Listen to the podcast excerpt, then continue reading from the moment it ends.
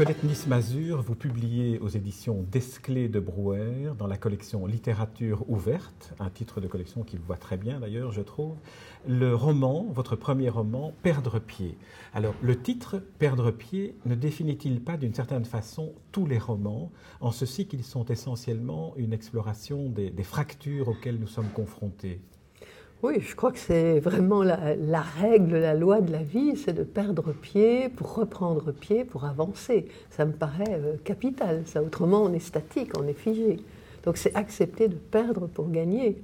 Mais quand j'étais enfant et que j'apprenais à nager, on me disait, euh, au moment où j'avais peur d'aller à 3 mètres, tu sais, tu ne dois pas avoir peur, si tu perds pied, tu te laisses tomber jusqu'au fond, tu donnes un coup de talon et tu remontes. Donc pour moi, perdre pied a toujours été lié à reprendre pied. Alors qu'il y a des gens qui me disent, me perdre pied, c'est se noyer.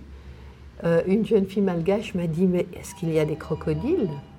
Prenant vraiment l'expression au pied de la lettre. Et d'autres m'ont dit, mais perdre pied, c'est s'abandonner, se confier. Donc il y a mille et une interprétations. Et j'aime beaucoup les titres polysémiques. C'est vrai que c'est une des qualités des titres, c'est d'être polysémique. Et puis, c'est aussi une des, une des caractéristiques de, de, la poésie, qui est, qui est votre première manière d'écrire.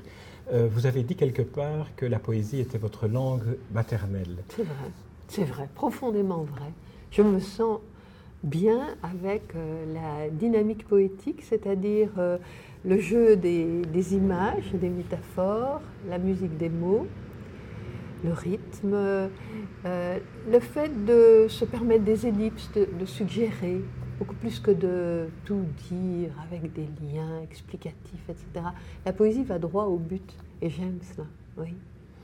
J'ai le sentiment, à avoir lu euh, la plupart de vos livres avant ce premier roman, qu'effectivement vous êtes essentiellement poète et que vous l'avez toujours été, que ce soit dans les textes euh, en, poésie, je dirais plus classique au niveau du style, ou dans vos différentes célébrations. Est-ce que la poésie est aussi une manière pour vous de vous réconcilier à partir de cette euh, fracture qui vous est propre et que vous racontez, dans, enfin que vous évoquez dans Célébration du quotidien, qui est la mort successive de votre père et de votre mère à un âge où vous étiez très jeune, vous 7 ans. ans. Oui.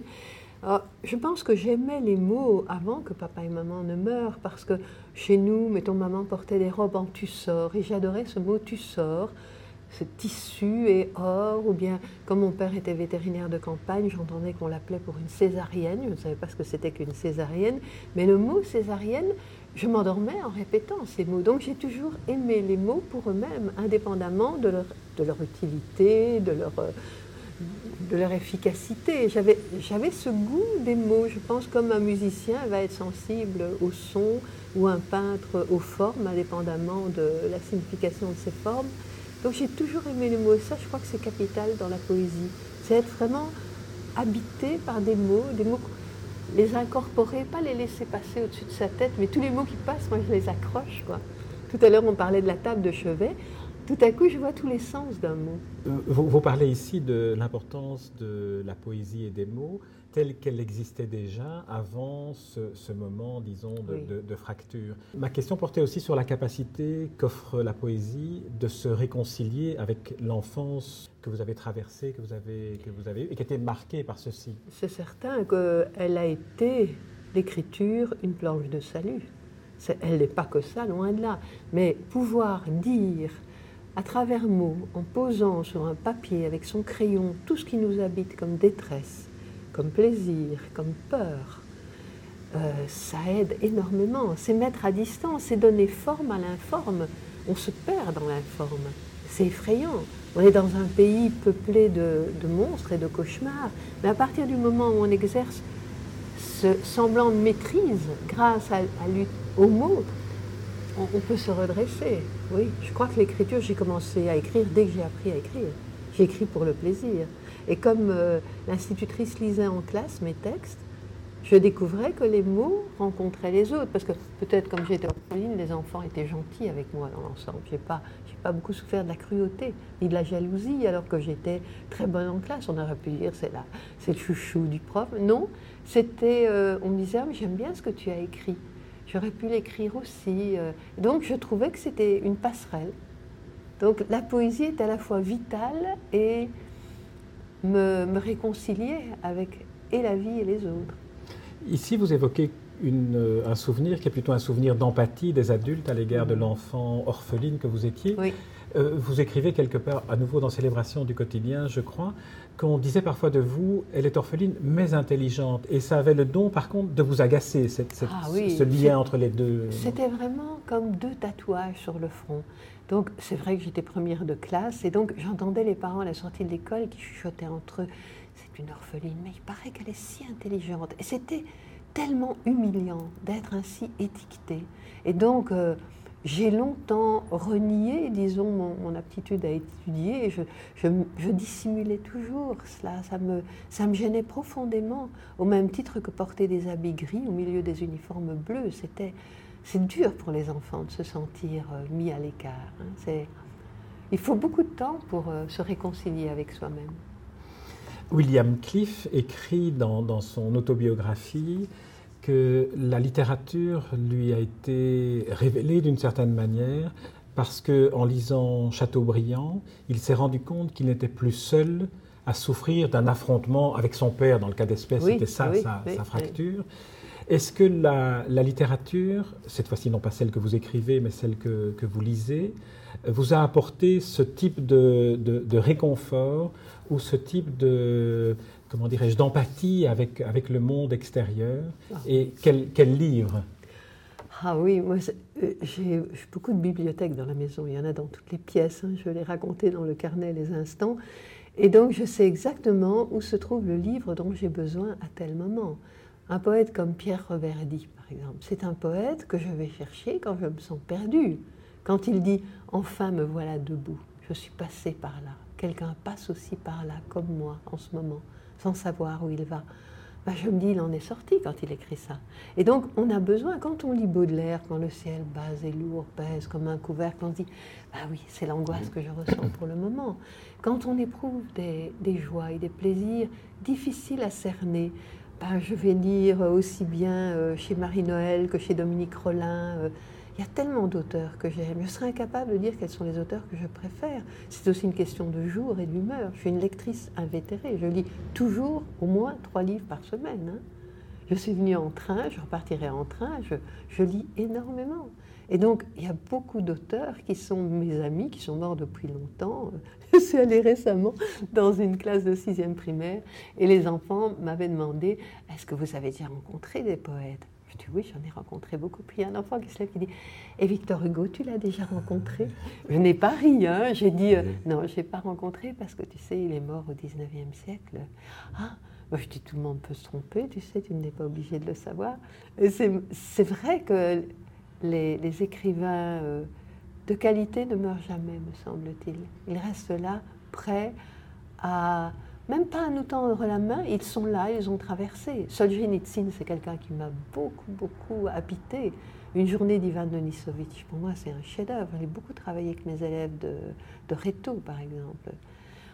Ah, le premier cercle, le pavillon des cancéreux, il est un peu au purgatoire pour le moment. hein.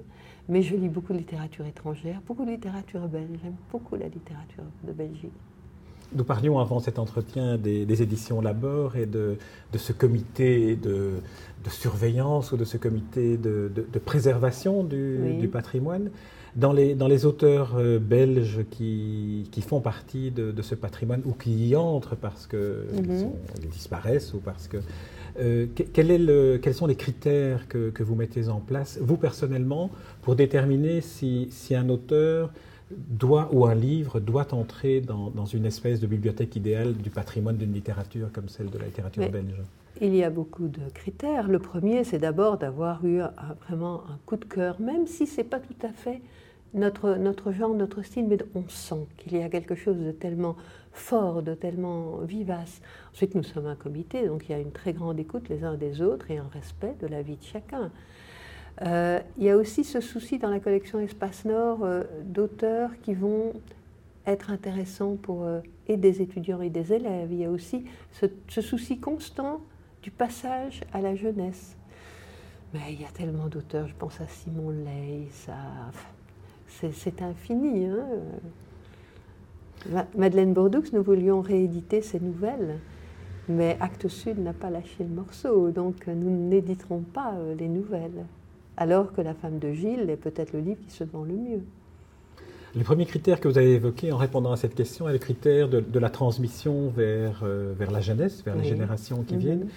J'ai le sentiment que c'est aussi une constante, que ce soit dans votre vie professionnelle d'enseignante jusqu'à ce que vous, mettiez fin à cette, à cette carrière, et y compris dans, dans certains de, de, vos livres. On a l'impression que vous vous adressez toujours au lecteur, avant, avant qu'on ne parle du roman. Vous vous adressez, c'est une littérature d'adresse. Hein, et on, imagine que euh, peut-être que vous pensez à un lectorat jeune plutôt qu'un lectorat qui vous serait contemporain.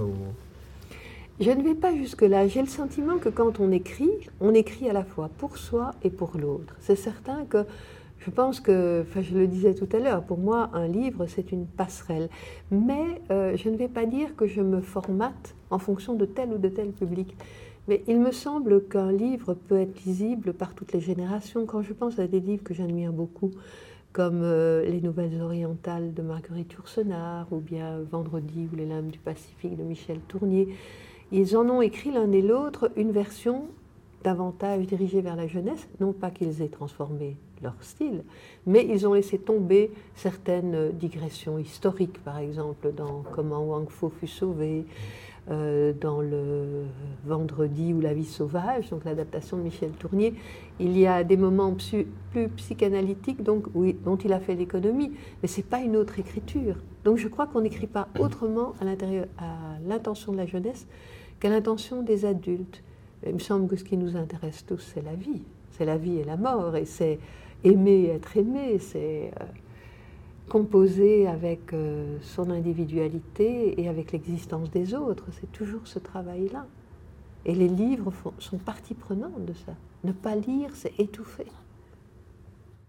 Un autre élément dans, dans votre euh, façon de travailler, telle que, telle que je l'aperçois, mais telle qu'elle apparaît de manière explicite dans certains livres comme À nous deux ou comme euh, Célébration de la lecture, c'est l'entrelacement que vous nouez avec la peinture dans votre travail d'écrivain.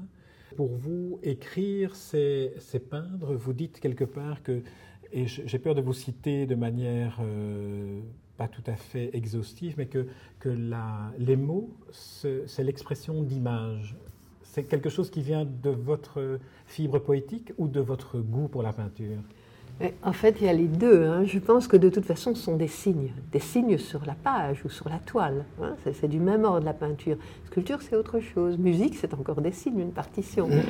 Mais au fond, j'aurais voulu être peintre. J'ai un bon coup de crayon, mais je me suis rendu compte que c'était pas possible d'avoir une famille nombreuse, un métier, écrire et peindre. Il y a des hommes qui y arrivent, hein, d'autres monts. Euh, euh, de Volder, ce sont des hommes.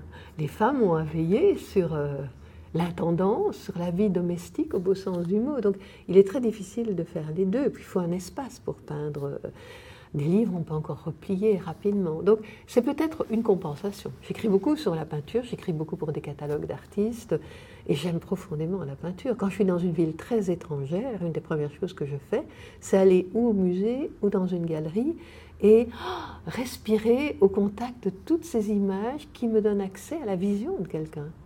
C'est tout à coup percevoir à quel point nous sommes différents et proches. Différents parce que on sait bien qu'une pomme peinte par Picasso, par Cézanne, par euh, Matisse, c'est pas la même pomme.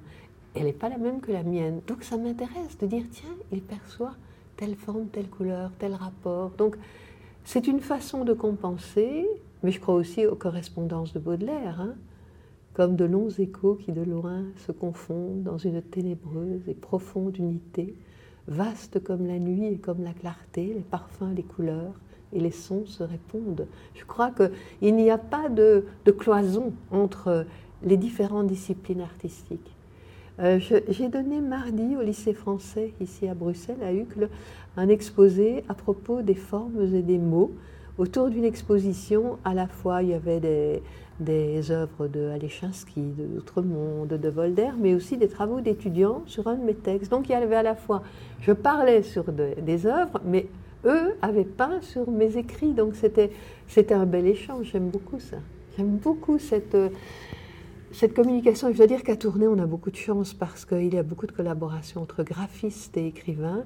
Et je vais chaque été à l'Académie internationale d'été de Libramont.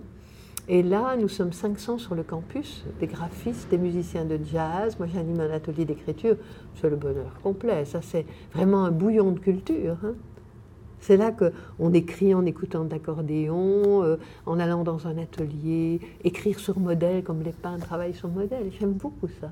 Je crois que c'est une, c'est aussi une porte d'accès pour beaucoup de jeunes. Je voyais au lycée français, il y avait des jeunes qui étaient extrêmement attentifs. Bon, ils avaient travaillé, ils avaient leurs œuvres à eux, mais je pense que cesser de, cloisonner, de, de mettre sur des rayons. Le livre, il est dans la rue, il est dans la poche. Il est abandonné sur le monde. Dans le train, j'ai abandonné un livre. Que ça serve à d'autres. Vous, venez d'évoquer le, fait que des, que des étudiants euh, avaient euh, peint ou dessiné à partir d'un de vos textes.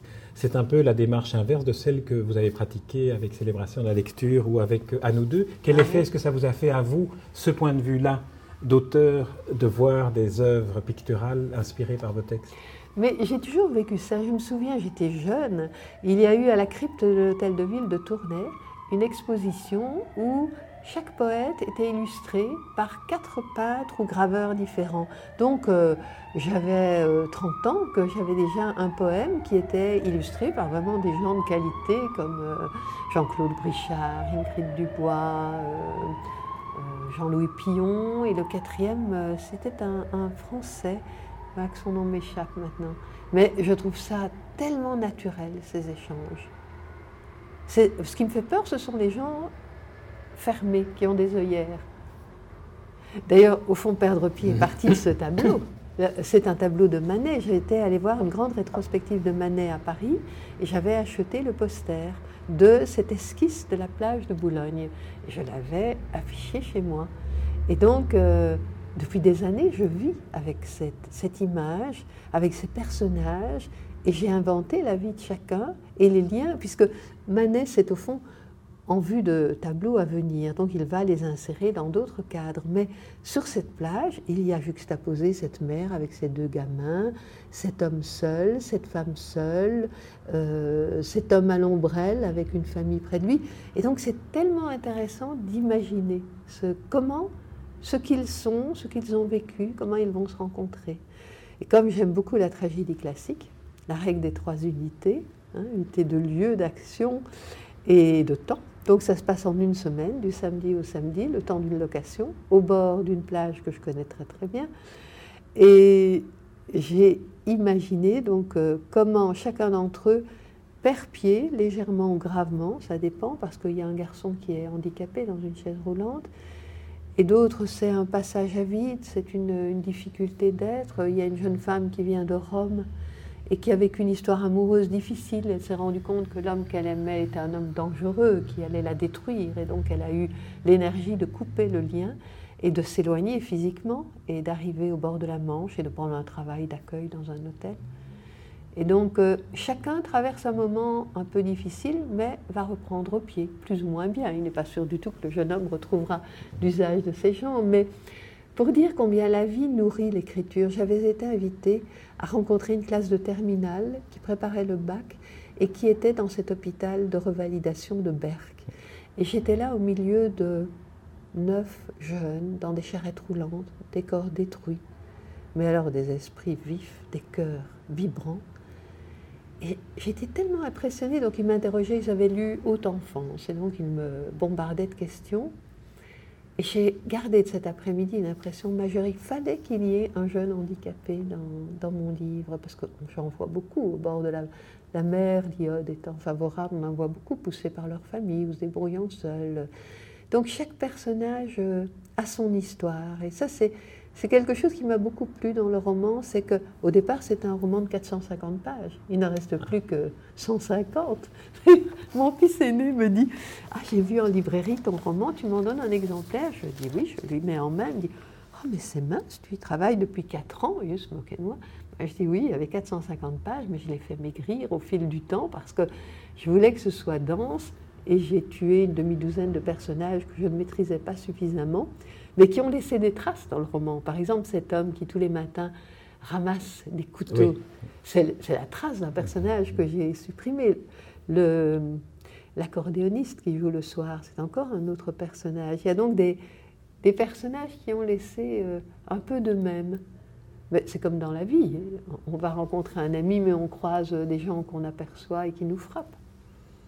Alors justement, là, vous êtes entré de, plein pied, je et dirais. C'est la peinture qui je dirais, par, la, par, la, peinture. Et alors, euh, une, une, des questions que, que j'avais préparées concernait, euh, partait de, de, la peinture, justement, et de, ces, de cette esquisse, euh, de ce tableau préparatoire de Manet, La plage de Boulogne. J'allais vous demander de nous le raconter, de nous le décrire, mais vous l'avez fait spontanément. Et, et, donc, ce que, ce que j'aurais voulu vous, vous demander, c'est est-ce que dans ce cas-ci, la peinture n'a pas été une sorte de bouée de sauvegarde parce que vous entrepreniez pour la première fois un roman, que vous aviez besoin d'avoir une sorte de balise Des repères, c'est clair, ça, parce que je m'étais juré que je ne mourrais pas sans avoir écrit un roman. Donc, voilà qu'en 2004, j'ai eu une bourse d'écrivain à l'Academia Belgica de Rome, et donc je suis partie avec l'intention de plonger à fond là-dedans. Mais à ce moment-là, la faculté de lettres de Louvain-la-Neuve m'avait demandé de, prononcer la leçon inaugurale de la chaire de poétique à la rentrée. Donc j'étais en septembre à Rome et juste à la rentrée, je devais donner ce cours.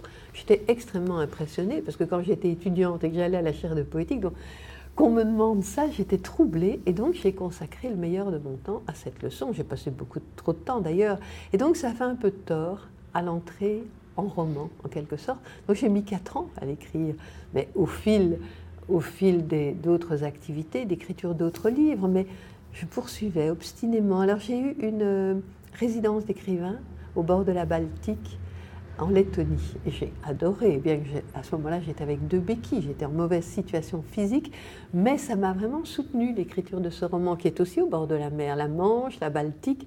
J'étais vraiment irriguée par euh, ce flux et ce reflux. Donc c'est un roman de longue haleine. Et vous avez vu, il y a un peintre dedans, puisque Antoine, qui est un ingénieur à la retraite, mais qui a toujours été passionné de peinture, et vraiment, il a son atelier dans la maison. Il a transformé l'ancienne écurie des poneys de ses enfants en atelier. Et il a vraiment ce, souci d'intégrer euh, le paysage et pas seulement ses, émotions dans ce jeu des couleurs et des formes.